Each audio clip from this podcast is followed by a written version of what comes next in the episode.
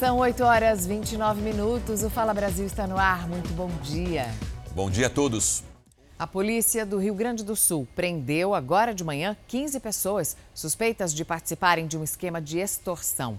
E o repórter Rayan Quinelato acompanha a operação da polícia, tem mais informações para a gente ao vivo. Rayan, bom dia. Como funcionava esse esquema? Olá Mariana, bom dia para você, bom dia a todos que nos acompanham. Olha, os criminosos aplicavam o famoso golpe dos nudes.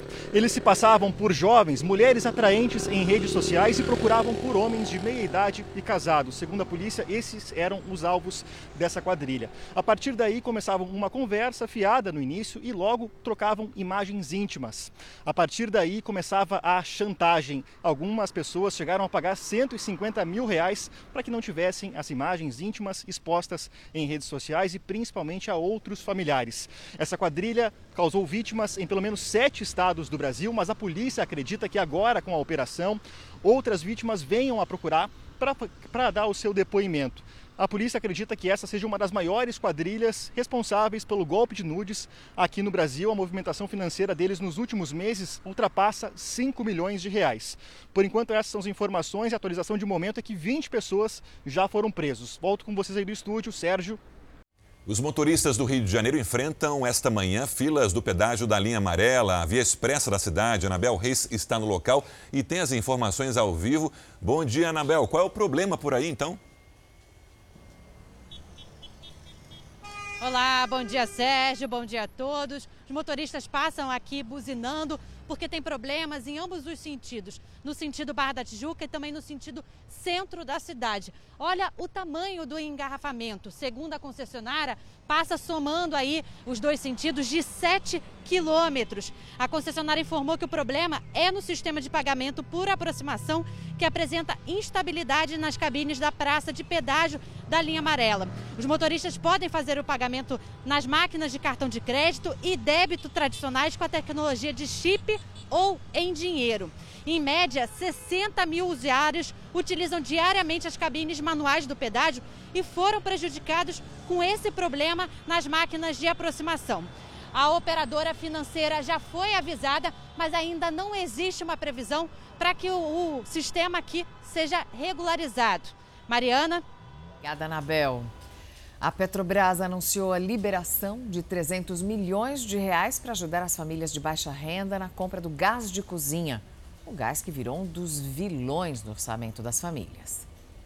Na casa da dona Josineide, o fogão está aposentado há três meses. Do lado de fora veio a solução. A gente colocou um, um, uns blocos embaixo, aí colocou de, de barro, aí depois colocou o cimento por cima, aí depois nós colocou mais dois blocos, aí cimentou ele por dentro e aqui tem uma gradinha de ferro e aqui é uma, um negócio de ferro, para não esquentar muito os braços da gente. E olha que nem foi difícil escolher. O gás ou a comida.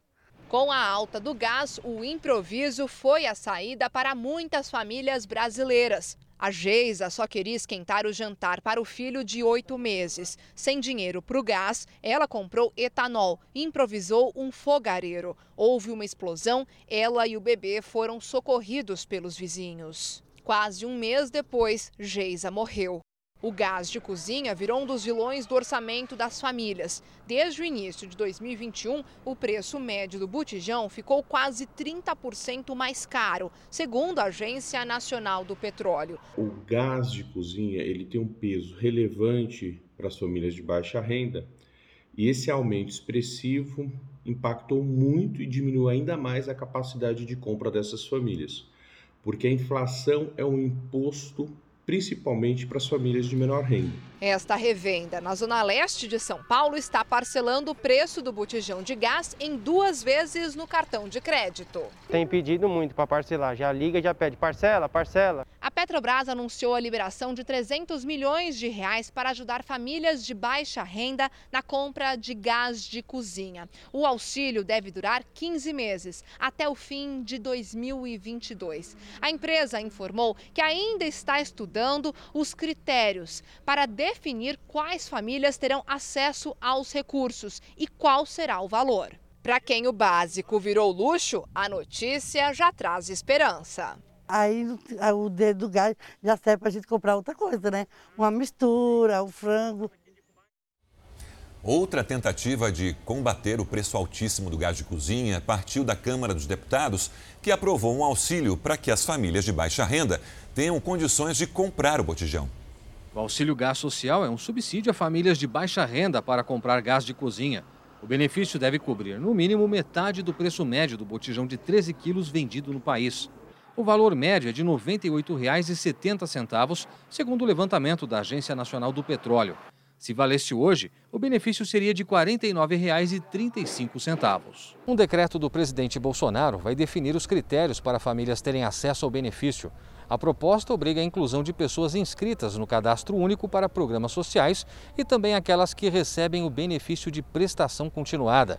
Agora, o projeto segue para aprovação do Senado. Outra preocupação do Congresso é com os combustíveis. O presidente da Câmara, Arthur Lira, disse que a casa vai analisar a criação de um fundo para conter a alta nos preços. Um fundo de estabilização, sem mexer na política de preços da Petrobras no sentido de agredir com ingerências de taxação ou de definição de valores, tudo ainda embrionário. Nós vamos passar, no caso, hoje, amanhã, sexta, sábado e domingo, discutindo para que rapidamente, porque esse assunto não vai poder ser protelado, a gente possa trazer a plenário da casa. Justamente para discutir a criação desse fundo para combater a disparada dos preços dos combustíveis, o presidente da Câmara, Arthur Lira, se reuniu hoje com os líderes dos partidos. Voltamos a Brasília com a Lívia Veiga. Lívia, bom dia. E qual é o caminho, então, para a criação desse fundo que o Lira, por enquanto, chama de embrionário? Oi, Mariana, bom dia para você. Olha, ele diz que quer conversar com técnicos aqui do Congresso Nacional, da Receita e também do Ministério da Economia para que eles possam analisar dados e a partir daí, então, tentar resolver essa constante aí do aumento do preço dos combustíveis. A ideia, então, como a gente ouviu, é criar um fundo para tentar manter os preços mais estáveis, mesmo com a variação do dólar e do barril do petróleo. Arthur Lira chegou a mencionar que pode colocar em votação a proposta que altera a cobrança do ICMS, unificando a tarifa e mantendo um valor fixo para o imposto estadual. Esta semana, o presidente da Petrobras, Joaquim Silva Luna, chegou a afirmar que não haverá mudança na política de preços de combustíveis e que a empresa vai continuar trabalhando da mesma forma que sempre fez. Aqui no Congresso Nacional, assim que tiver um projeto, o presidente da Câmara, Arthur Lira, quer conversar com governadores e também com secretários estaduais de Fazenda. Ele diz que a ideia não é prejudicar nenhum estado, mas sim tentar resolver resolver este problema do aumento constante do preço dos combustíveis. Sérgio. Já os espanhóis estão em alerta para os gases tóxicos da lava do vulcão Cumbre Vieja, nas Ilhas Canárias. As autoridades pedem que os moradores deixem portas e janelas fechadas e quem estiver a 3 quilômetros de distância da costa deve procurar abrigo em locais mais distantes, protegendo boca e nariz. O vulcão já está em erupção há 11 dias. A Polícia Federal apura um esquema de corrupção envolvendo uma empresa investigada pela CPI da Covid, a Global Gestão em Saúde. Vamos falar com Bruno Piscinato. Bom dia, Bruno. Qual é a denúncia desta vez? Bom dia, Mariana. De acordo com a Polícia Federal, o grupo investigado fazia transações financeiras, compras inexistentes de empresas de medicamentos para empresas de fachadas. O proprietário da Global Gestão e Saúde também é sócio proprietário da Precisa Medicamentos. O nome dele é Francisco Maximiano. E a Precisa é investigada pela CPI pela, pelo contrato né, que foi feito com o laboratório Bharat Biotech, laboratório indiano, para a compra da vacina Covaxin. É um contrato bilionário de 1 bilhão e 600 milhões de reais junto ao governo federal. Há 13 dias, a Precisa Medicamentos foi alvo de uma investigação e hoje a Polícia Federal cumpre então oito mandados de busca e apreensão na cidade de São Paulo e também na cidade de Passos, em Minas Gerais. Capitais como São Luís, no Maranhão e Campo Grande, em Mato Grosso do Sul, já estão aplicando agora a terceira dose da vacina contra a Covid nos profissionais de saúde. Pois é, aqui em São Paulo, a aplicação da dose de reforço nesse público começa na próxima segunda-feira.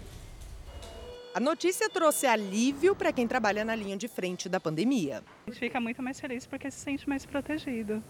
No caso da Alessandra, que tem apenas 29 anos e é médica, não havia nem previsão de quando ela tomaria o reforço da vacina acaba preocupando, porque a gente tem outras, outras variantes ainda em circulação, né? Então a forma que a gente tomou, a gente tomou já faz um tempo e tá, acaba perdendo um pouco a eficácia. Mas a partir da próxima segunda-feira, todos os profissionais da saúde de São Paulo poderão receber a terceira dose da vacina contra a Covid-19. Para isso, o trabalhador tem que ter tomado a segunda dose há pelo menos seis meses. Para reforçar ainda mais a imunidade de quem está na linha de frente no combate à pandemia, a dose de reforço será aplicada em um milhão de profissionais da saúde do estado de São Paulo. Na semana passada, a Prefeitura de São Paulo já havia pedido a inclusão dos profissionais da saúde no grupo prioritário da vacinação de reforço depois de constatar um aumento no número de contaminações e afastamentos dos trabalhadores da capital.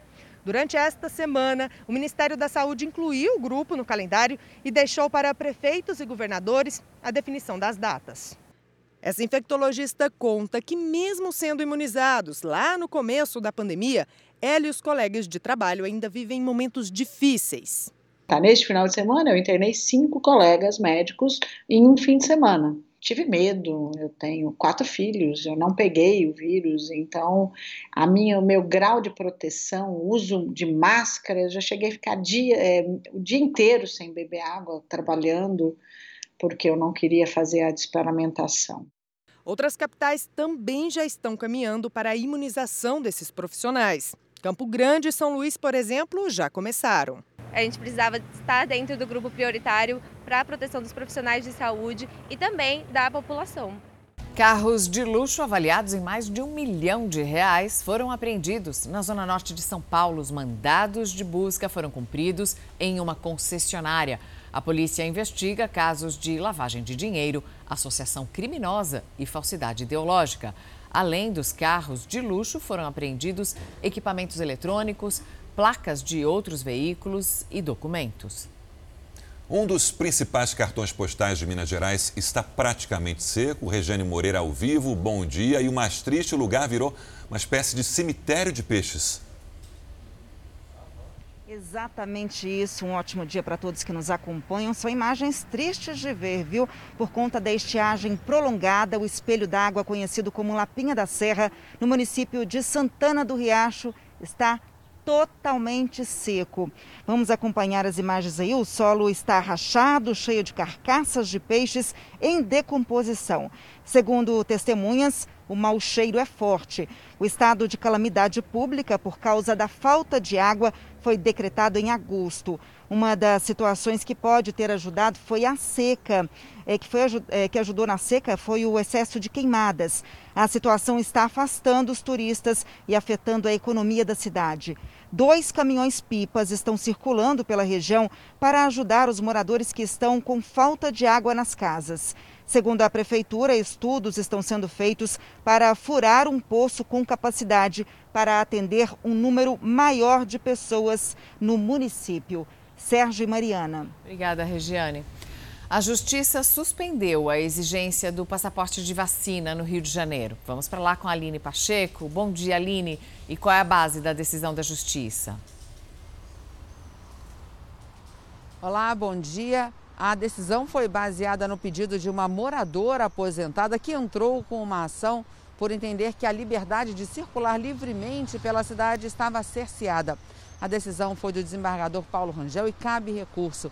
O passaporte da vacina entrou em vigor aqui na capital fluminense no último dia 15 e a exigência era para a comprovação da vacinação contra a Covid-19 para uso de locais coletivos como academia, cinema, teatro e estádios. Sérgio Mariana. Obrigado, Aline. Representantes da União Nacional das Igrejas e Pastores Evangélicos em Pernambuco entregaram uma carta de repúdio ao decreto do governador Paulo Câmara do PSB. A medida exige que fiéis apresentem carteira de vacinação com duas doses ou teste negativo de Covid-19 para frequentar as celebrações religiosas. Para os juristas, essa exigência é arbitrária e inconstitucional porque restringe um direito fundamental à liberdade de religião. Pelo decreto, para participar das celebrações religiosas com mais de 300 pessoas, os fiéis devem apresentar o comprovante de vacinação ou teste negativo para a Covid. O bispo Eduardo Bravo, presidente da Uni Igrejas, considera a medida como perseguição religiosa. Este decreto do governador de Pernambuco, além de inconstitucional, é um ataque às igrejas, uma verdadeira perseguição religiosa. Aliás, durante toda a pandemia, Alguns governadores e prefeitos no Brasil se sentiram como os faraós do antigo Egito, criando decretos sem nenhum sentido.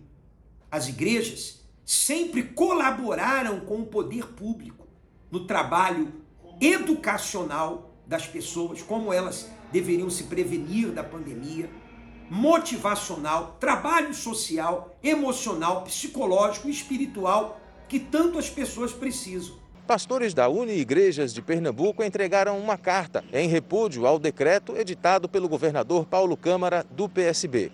Até o momento, o governo do estado não se pronunciou sobre as críticas recebidas desde a publicação do texto em diário oficial. Nós não podemos passar por cima dessa Constituição que tem que proteger as igrejas evangélicas, dando direito às pessoas ter esse direito de cultuar, de usar a sua fé, de renovar a sua fé em Deus. Os líderes religiosos reforçam que as igrejas cumprem o distanciamento social e todos os protocolos sanitários para dar segurança aos fiéis. A grande maioria da igreja tem buscado a vacinação e, e já está, muitos já vacinados né, com as duas, as duas doses, alguns já se candidatando para receber a, a dose de, de reforço.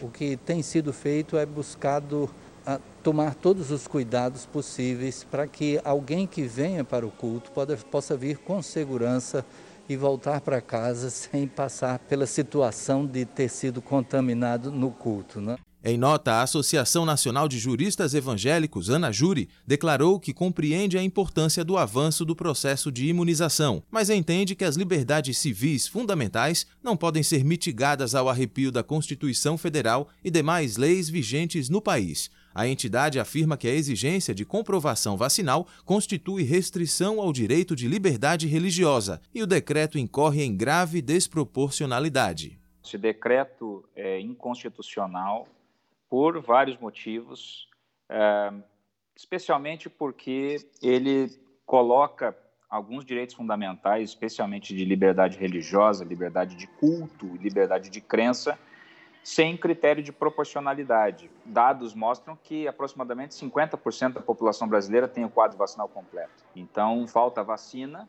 e se exige a vacina completa para um ato como o culto religioso.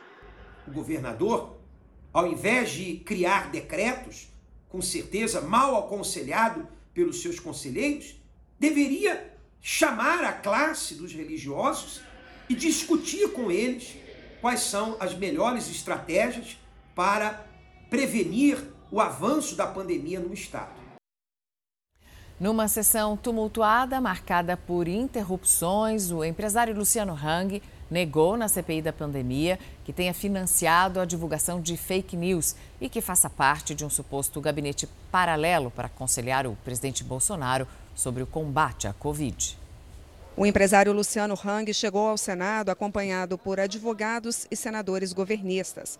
Hang usou os 15 minutos iniciais do depoimento para falar sobre a própria trajetória. Nada devo, não fiz nada de errado e a CPI não tem prova alguma contra mim. No depoimento, Luciano Hang confirmou ter contas no exterior e negou a acusação feita por senadores de oposição de que financiou serviços que propagam notícias falsas. Nunca fiz parte de nenhum gabinete paralelo. Nunca financiei nenhum esquema de fake news e não sou negacionista. Ainda no início da sessão, o senador de oposição, Rogério Carvalho, se descontrolou e pediu que um dos advogados do empresário fosse retirado da sessão. Se ele não me respeitar, não. que ele seja retirado. Está defendendo o cliente dele. O depoimento foi suspenso por alguns minutos. Em vários momentos, os senadores que comandam a CPI passaram dos limites e desrespeitaram o depoente. Em todas eras do nosso país, houve a figura do bobo da corte. Independentemente de trajes usados ao longo dos tempos, são úteis para bajular o rei, os poderosos do camarim e criar, senhor presidente e senhores senadores, cortinas de fumaça para desviar a atenção dos dramáticos e reais problemas da nação. O presidente da comissão interrompeu as falas de Luciano Hang por várias vezes. O senhor consegue se manifestar bem. O senhor tem uma. Até porque é comerciante, é vendedor tem uma boa lábia. Luciano Hang confirmou que a mãe dele foi diagnosticada com Covid no dia 28 de dezembro, que ela foi tratada em casa com os remédios do chamado kit Covid, mas como não melhorou, foi levada para a Prevent Senior, onde faleceu. No atestado de óbito, a Covid não constava como causa da morte, segundo Hang, por um erro. No mesmo dia 3, quando a minha mãe morreu, está esse documento onde foi colocado Covid, ou seja, pode ter acontecido um erro do plantonista de colocou aquela, aquelas doenças, mas quando foi fazer o, o documento que vai para a secretaria é, do Estado foi federal, federal, foi colocado Covid. Então não vejo o interesse do hospital de mentir sobre a morte da minha mãe. A convocação de Luciano Hang foi uma aposta do senador Renan Calheiros, mas a maioria dos senadores da CPI avaliou que foi um erro. Em nenhum momento o empresário se intimidou com o interrogatório e não acrescentou novas informações aos trabalhos da comissão. Não tem verdade nenhuma. Na realidade, são narrativas que, segundo alguns senadores, é a tônica dessa CPI. O empresário Luciano Hang diz também que vai processar os senadores da CPI da pandemia pela divulgação do atestado de óbito e do prontuário médico da mãe dele. Em uma entrevista à Rádio Jovem Pan, Hang afirmou que a exposição desses documentos foi o maior crime que a comissão já cometeu. A Justiça de São Paulo determinou que a operadora Prevent Senior, alvo de várias investigações pela conduta durante a pandemia, pague indenização a um paciente. Os detalhes com Maria Carolina Paz, ao vivo aqui de São Paulo. que diz a sentença, Maria? Bom dia. Muito bom dia para vocês, a todos que nos acompanham aqui no Fala Brasil. O aposentado tomou o chamado kit Covid em um hospital da rede, segundo decisão baseada em um relatório médico, e não foi internado na UTI. Na sequência, ele foi transferido e finalizou o tratamento em um outro hospital. E agora, o paciente cobra a Preven Senior do pagamento da conta. A indenização é de mais de 1 milhão e 900 mil reais. Nós procuramos a operadora que nos informou que vai recorrer da decisão. A Prevent Senior foi denunciada na CPI da Covid-19 no Senado por supostamente ministrar eh, remédios sem eficácia comprovada contra o coronavírus. O Ministério Público de São Paulo também está apurando as denúncias. Mariana, Sérgio. E a Polícia Gaúcha está investigando cinco motoristas de aplicativo por tortura e execução de dois adolescentes. O repórter Tiago Zaredini tem mais informações para a gente ao vivo. Tiago, bom dia. Por que esse grupo teria executado os adolescentes? Oi, Mariana, bom dia. A investigação apurou que os dois adolescentes roubaram o celular de um desses motoristas durante uma corrida. O homem então se juntou com outros, motori outros motoristas e decidiu sequestrar os dois menores. Eles foram colocados dentro de um carro e levados para uma área de mata da cidade de Eldorado do Sul, onde foram torturados por cerca de duas horas. Os dois menores então foram obrigados a deitar de bruços no chão, colocar as mãos na cabeça e cada um levou um tiro na nuca. Só que um deles sobreviveu fingiu estar morto, esperou os agressores irem embora até que correu para uma estrada e pediu por socorro. A Polícia Civil prendeu dois desses motoristas de aplicativo numa operação realizada nas últimas horas. Outros dois são considerados foragidos. As identidades deles ainda não foram divulgadas. Sérgio, Mariana. Você vai ver agora como a construção de banheiros ecológicos está mudando a vida das famílias que vivem em comunidades ribeirinhas no Pará. O local virou até um ponto turístico. Pois é, e agora os criadores desse projeto querem que essa novidade chegue para toda a Amazônia.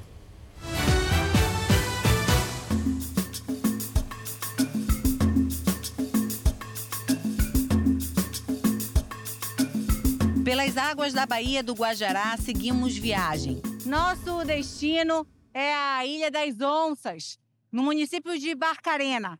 É a terceira maior ilha da região metropolitana de Belém. A travessia é rápida. A 30 minutos da capital paraense, chegamos até uma parte da Amazônia onde viver, cercado pela natureza, parece ter um ritmo diferente. Quem nos recebe é a Luísa. É na casa de madeira erguida entre palafitas que a ribeirinha mora com o marido, a filha e uma neta de dois anos. Dentro da floresta, o dia a dia ribeirinho é uma forma de sobrevivência. A vida simples, sem luxo, sem acesso a saneamento básico ou água potável, faz a família improvisar. A gente tem que depender da água do rio, às vezes, e não tem como a gente ter outro tipo de água, porque a gente não tem embarcação. A gente lava roupa, lava louça, toma banho, faz comida, faz o café, para tudo. Para beber também? Para beber também. Às vezes dá dor no estômago, diarreia. É muito difícil, olha, tem vezes que a gente fica muito triste, porque é um, um lugar tão bonito, mas que as condições ficam muito precárias. A Luísa e a família fazem parte dos 5 milhões de brasileiros que não têm banheiro dentro de casa. A única alternativa é seguir por essa ponte de madeira até a estrutura improvisada, sem qualquer tipo de saneamento. E ainda é preciso torcer para que o rio não avance o suficiente, levando tudo o que foi descartado. Um lugar onde a natureza exuberante contrasta com as condições de vida precárias de quem se sente invisível. É assim que a gente se sente para cá, muito excluído, esquecido. A gente está vendo que tudo está se acabando e a gente mesmo está contribuindo para isso, né? Porque a gente não tem condição, não pode fazer nada. É assim que eu me sinto. E não é só eu, não, é muita gente. A realidade do Celso era igual, até o produtor conhecer o projeto da Universidade Rural da Amazônia em levar soluções para melhorar a vida ribeirinha. A gente fez com que a comunidade né, entendesse essa necessidade. Nós instigamos a comunidade para que eles tivessem essa percepção de que a água que até então eles consumiam, que era a água do rio, né, não, tinha, não, não era potável, e que as tradicionais casinhas que eles tinham, que fezes e urina ia para o solo e para o rio, contaminava a água que eles consumiam. Né, e isso era uma grande fonte de doenças de veiculação hídrica muito comum em toda a Amazônia. Hoje são 15 famílias né, que têm esse sistema de captação de água de chuva e o banheiro ecológico ribeirinho. E a ideia é, o meu sonho é levar isso para toda a Amazônia, mas para isso a gente precisa de políticas públicas, né? que levem essas tecnologias para as comunidades. Cisternas de captação de chuva e banheiros ecológicos foram instalados na comunidade. A Casa do Celso foi uma das escolhidas. O banheiro ecológico funciona de forma muito simples. Depois de depositar os dejetos, ao invés de descarga, a pessoa utiliza serragem. O material descartado no sanitário vai parar numa espécie de reservatório.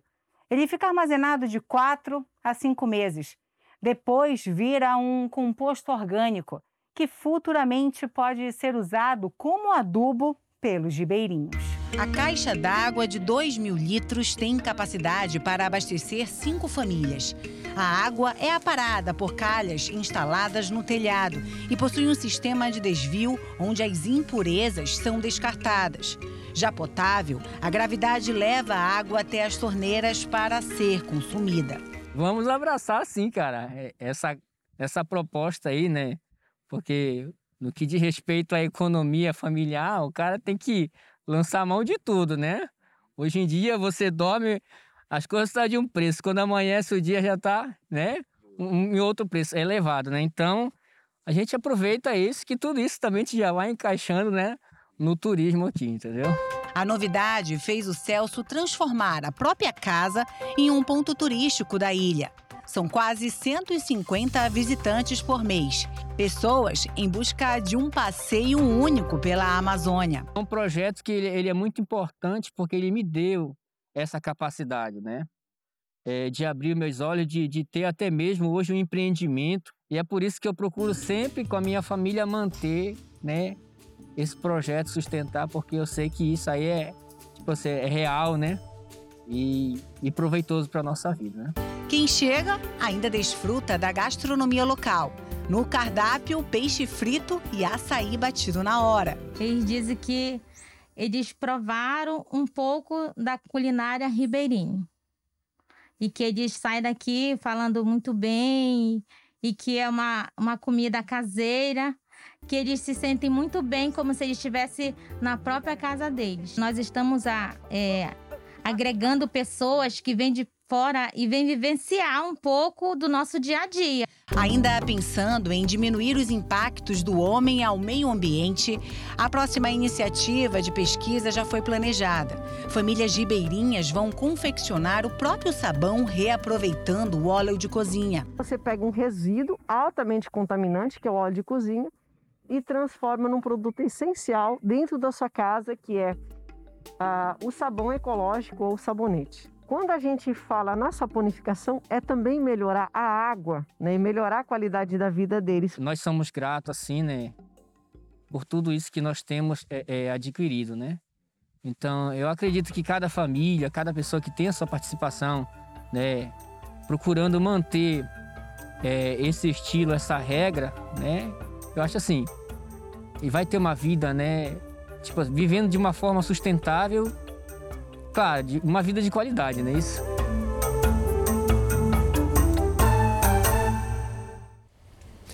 O Senado aprovou o projeto de lei que altera a lei de improbidade administrativa. Guilherme Portanova está ao vivo em Brasília. Guilherme, bom dia. A lei que deveria ser mais rigorosa acaba meio que dificultando a punição de agentes públicos. Então explica pra gente essa polêmica.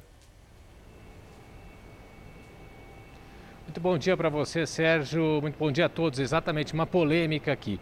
Hoje, agentes públicos, aí incluídos servidores e políticos, podem ser condenados é, por atos contra a administração, mesmo sem comprovação da intenção desse ato irregular. Com a mudança, os senadores tornam o dolo obrigatório, ou seja, tem que ficar comprovada a intenção atos de omissão não são mais critérios para punição. Uma outra polêmica refere-se à punição de casos de enriquecimento ilícito. Agora, a perda de cargo ou função só pode estar relacionada ao cargo ocupado no momento do ato irregular que foi cometido. Um exemplo aqui, só para deixar mais claro: imagine um senador que, durante o seu mandato no Senado, seja condenado por um ato cometido no passado, quando ele era deputado estadual, por exemplo.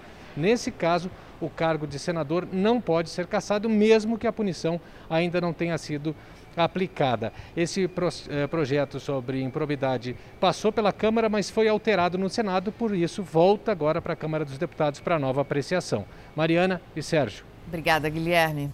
A gente, quando fala sobre impostos, você aí sempre ouve a palavra aumento. Mas dessa vez a notícia é boa a alíquota do ICMS, o Imposto sobre Circulação de Mercadorias e Serviços, em São Paulo, no estado de São Paulo, vai ser reduzida para vários setores. Pois é, a partir do ano que vem, itens como sucos naturais, carros usados e medicamentos devem ter queda no preço, mas ainda tem muita gente desconfiada. Será que essa redução no ICMS vai chegar de fato ao bolso de nós consumidores?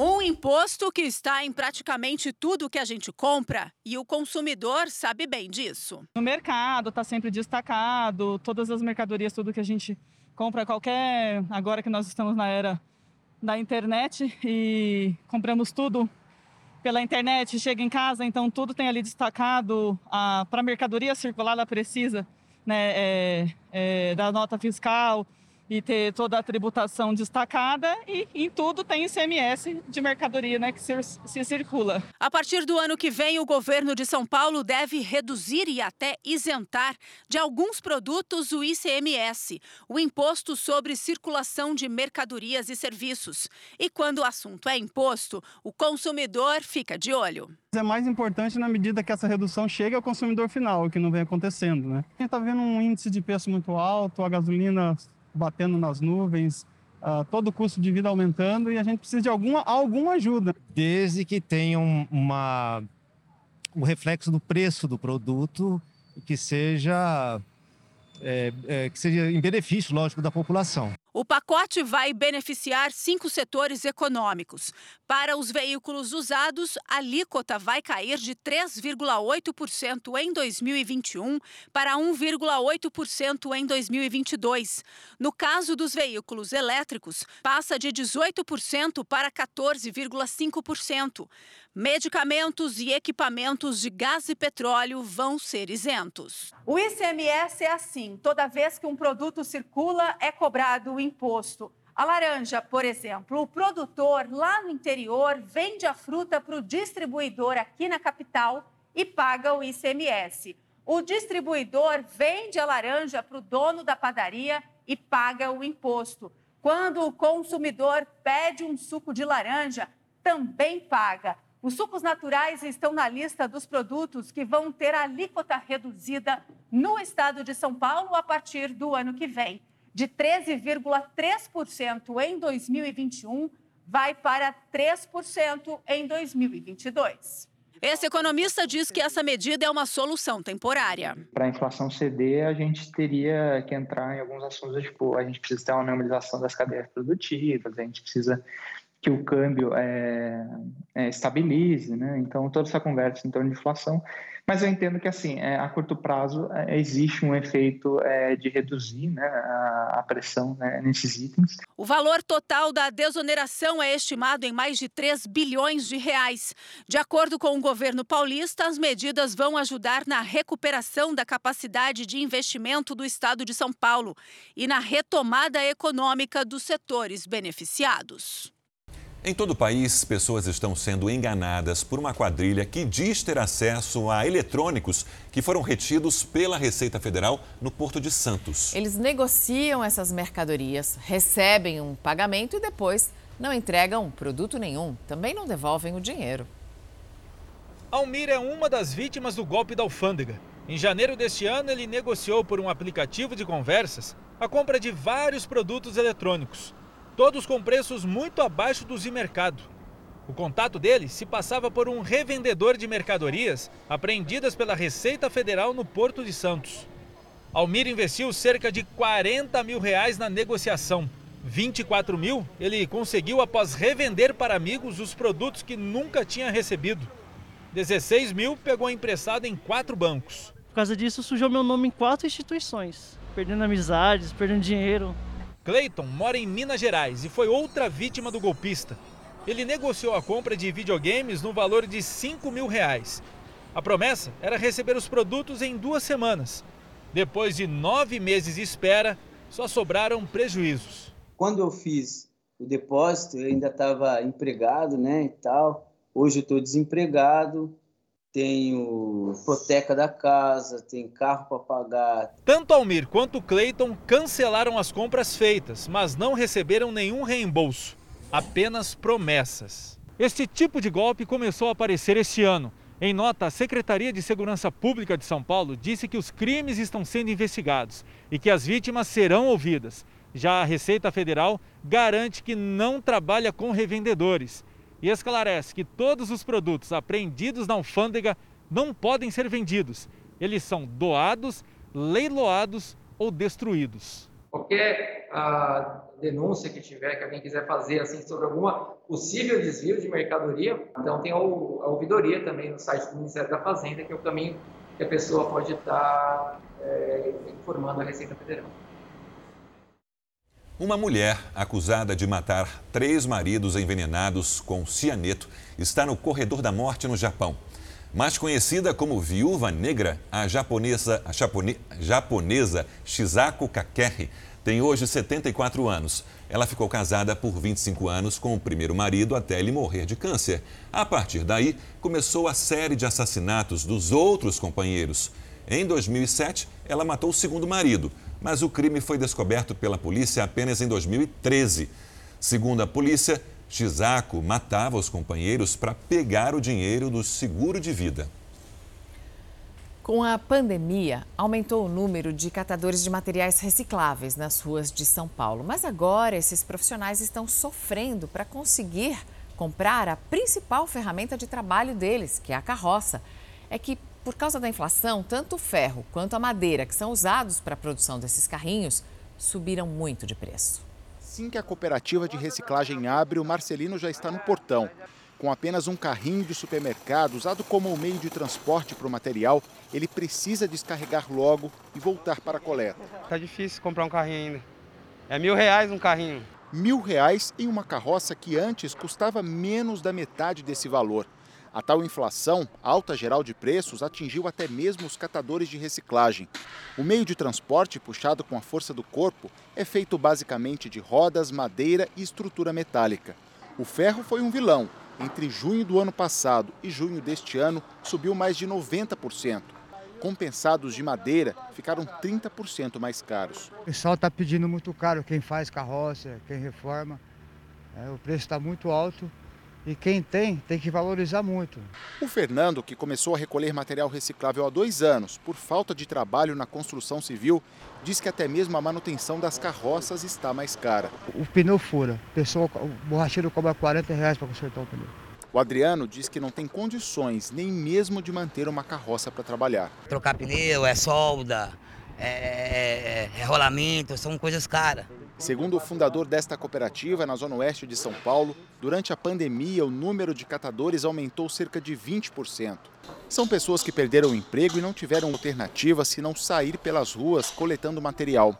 E ainda nem conseguiram comprar uma carroça. Tem uns que arranjam alguns carrinhos de supermercado, outros traz o material na cabeça e assim vai. Tem uns que vai juntando um dinheirinho de pouquinho em pouquinho, com muita dificuldade, e às vezes consegue comprar o seu carrinho para garantir o pão de cada dia. Para não ficar parado sem trabalhar, como é que eu ia comer, como é que eu ia pagar aluguel, né? Então eu tinha que trabalhar na reciclagem. Quem precisa comprar uma carroça, além de enfrentar o preço mais caro, tem mais dificuldade em ganhar dinheiro. Com carrinhos menores, como de supermercados, os catadores precisam fazer mais viagens. Eles perdem mais tempo e vendem um volume menor de material ao final do dia. Carrinho de mercado, dá para trazer pouco quilo, dá para trazer muito, dá para trazer uns 100 quilos. Agora, numa carroça, dá para você trazer até 600, 700 quilos. Para piorar, depois da alta durante o período de comércio fechado e pouco descarte nas ruas, o preço pago pelo material reciclável voltou a cair. O material mesmo nobre que é o, é, que é o papelão, a, o plástico, é, é, o, o, papel branco, hum, não passa de 15, 10, é, 10 reais, de verdade. É pouco, né? É pouco. Nos ferro velho, os preços estão tá lá embaixo. Caiu. Mesmo assim, eles não podem parar. Lá vai o Marcelino buscar mais material. Segunda viagem de um total de até cinco que ele chega a fazer todo dia. Baixo de sol, de chuva, nós tá aí. Ali eu, eu trabalhei a noite inteira.